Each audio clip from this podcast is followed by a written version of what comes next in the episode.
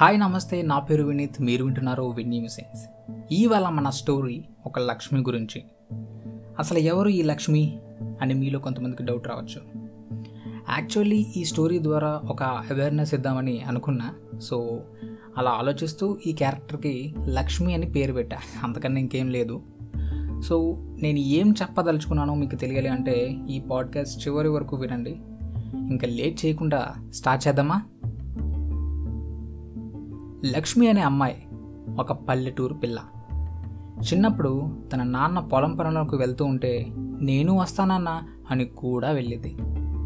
ఇంటికి కట్టెలు మోసేది ఇంటి పనులు చేసేది కానీ బడికి పోదామంటే వాళ్ళ ఊరు నుండి చాలా దూరం పోవాల.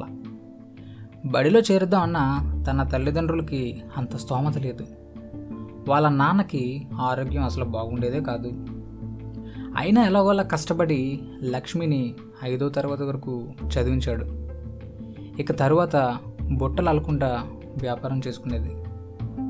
ఒకరోజు లక్ష్మి అమ్మ ఇంట్లో బీరువాలో ఎలుకలు పడ్డాయని బట్టలు మొత్తం తీసి సర్దుతుంది.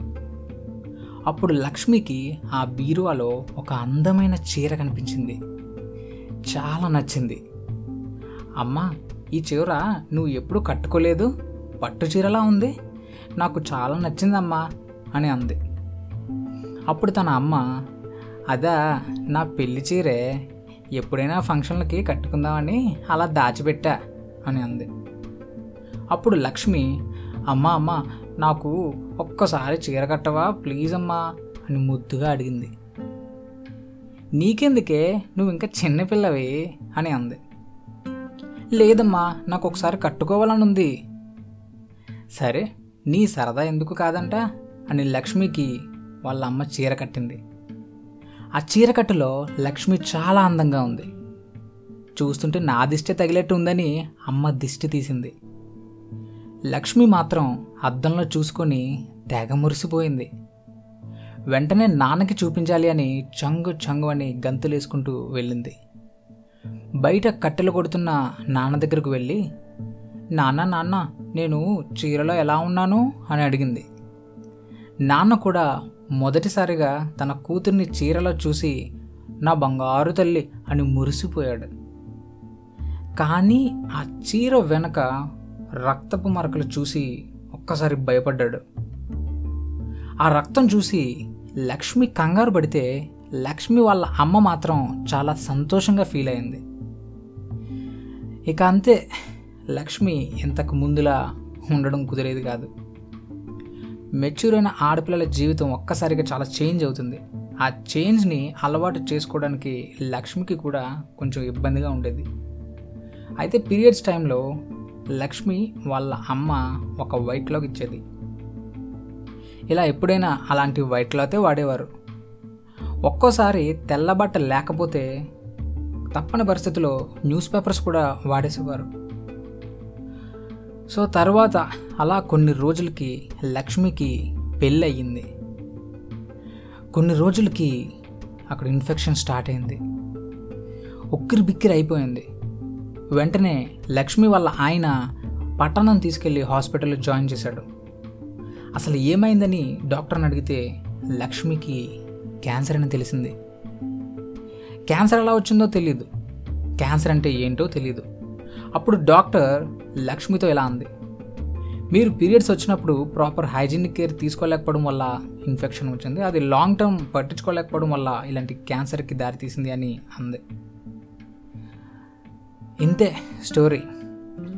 నేనేం చెప్పదలుచుకున్నానో నేను రాసి మీకు వినిపించా. దీన్ని బట్టి మీకు టాపిక్ ఏంటో అర్థమై ఉంటుంది. పీరియడ్స్ టైంలో అన్క్లీన్డ్ క్లాత్స్ యూజ్ చేయడం వల్ల ప్రాపర్ హైజీనిక్ కేర్ లేకపోవడం వల్ల చాలామందికి fungal infections reproductive tract infections urinary infection ovarian cyst formation cervical cancer లాంటివి వస్తూ ఉంటాయి. ఇవేంటో చెప్పినా కొంతమందికి మహిళలకి అర్థం కాదు. పీరియడ్స్ వస్తే ఎవరిని దేన్ని ముట్టుకోకూడదు అని మాత్రమే తెలుసు. ఇలాంటి ప్రాబ్లమ్స్ ఎవరు బయటికి చెప్పుకోలేరు. అలా చెప్పుకోలేని స్థితిలో మనం ఉన్నాం. అందుకే మనలాంటి వాళ్ళు అవేర్నెస్ క్రియేట్ చేస్తే మనవంతు కృషి చేస్తే కొంతమందికి హైజీనిక్ లైఫ్ ఇచ్చిన వాళ్ళం అవుతాం. ఇదంతా ఎందుకు చెప్తున్నాను అంటే కొన్ని రోజుల క్రితం నా జూనియర్ నవీన్ మెసేజ్ చేశాడు. అన్నా ఇలా మా సిస్టర్ నేను ద డాండిలియాన్స్ అని ఒక ప్రాజెక్ట్ స్టార్ట్ చేసాం రూరల్ ఏరియాస్లో ఉండే ఉమెన్స్కి శానిటరీ ప్యాడ్స్ కోసం అవేర్నెస్ క్రియేట్ చేయడానికి ఒక ప్యాకెట్ థర్టీ రూపీస్ ఉంటుంది. ఆ ప్యాక్లో సిక్స్ టు సెవెన్ ప్యాడ్స్ ఉంటాయి. అవి డిస్ట్రిబ్యూట్ చేస్తూ ఎక్స్ప్లెయిన్ చేస్తున్నాం నువ్వేమైనా అవేర్నెస్ వీడియో క్రియేట్ చేయగలవా? అని అడిగాడు. అరే నా వీడియో ఎవడో చూడడరా వందల్లో చూస్తారంతే. చేసిన పెద్దగా ఎవరికి రీచ్ అవ్వదు అని నేనన్నా. అప్పుడు నవీన్ ఏమన్నాడంటే అన్నా రీచ్ లేకపోయినా నీ వీడియోస్ పాడ్కాస్ట్లు నాకు చాలా నచ్చుతాయి. నీ కంటెంట్ నాకు చాలా నచ్చింది. కరెక్ట్గా పాయింట్ని కన్వే చేస్తావు. చెయ్యన్నా అని అన్నాడు. అలా ఎప్పుడైతే అన్నాడో నాకు కొంచెం కాన్ఫిడెన్స్ వచ్చింది. సరే మనవంతు సాయం చేద్దామని ఈరోజు ఈ పాడ్కాస్ట్ చేశా. మీకు విషయం అర్థమైతే మీరు ఏమైనా సాయం చేయాలి అని అనుకుంటే కింద డిస్క్రిప్షన్లో పెట్టిన నెంబర్కి ఒక థర్టీ రూపీస్ డొనేట్ చేయగలరని మనస్ఫూర్తిగా కోరుకుంటున్నాను. ముప్పై రూపాయలు మనకి పెద్ద విషయమే కాదండి. ప్యాంట్ జోబులో పెట్టి మర్చిపోతాం. పరుపు కింద బుక్లోనో పెట్టి వదిలేస్తాం. గుడిలో దేవుడు హుండీలో వేసేస్తాం. గుడి బయట బెచ్చగాడికి కనిపిస్తే దానం చేసేస్తాం. పది రూపాయల నోటు చిరిగిన పెద్దగా పట్టించుకోము. కానీ మీరు ఒక ముప్పై రూపాయలు కనుక డొనేట్ చేస్తే ముప్పై అయినా కాదు మీకు తోచినంత. కొంతమందికి అవేర్నెస్ క్రియేట్ చేసినందుకు సాయం చేసిన వాళ్ళు అవుతారు. కొంతమంది ఆడవాళ్ళకు మంచి హైజీనిక్ లైఫ్ ఇచ్చిన వాళ్ళు అవుతారు. చాలామంది అనుకుంటారు అరే వీడు అవుట్డేటెడ్ టాపిక్ చేస్తున్నాడరా ఈ రోజుల్లో శానిటరీ ప్యాడ్స్ అందరూ యూజ్ చేస్తున్నారు కదా అందులో ఉంది అని అనుకోవచ్చు.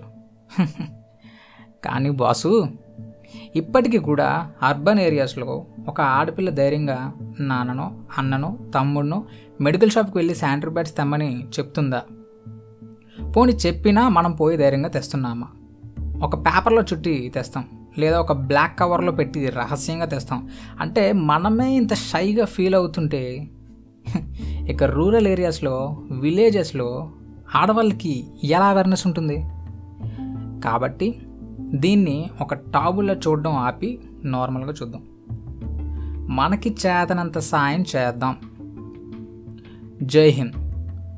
సో అదండి ఇవాళ టాపిక్ మీకు నచ్చింది నలుగురికి యూజ్ అవుతుంది అని అనుకుంటే ఖచ్చితంగా షేర్ చేసి సపోర్ట్ ఇస్తారని మనస్ఫూర్తిగా ఆశిస్తున్నా. మళ్ళీ ఒక ఇంట్రెస్టింగ్ కంటెంట్తో మీ ముందుకు వస్తా అంతవరకు సెలవు మరి.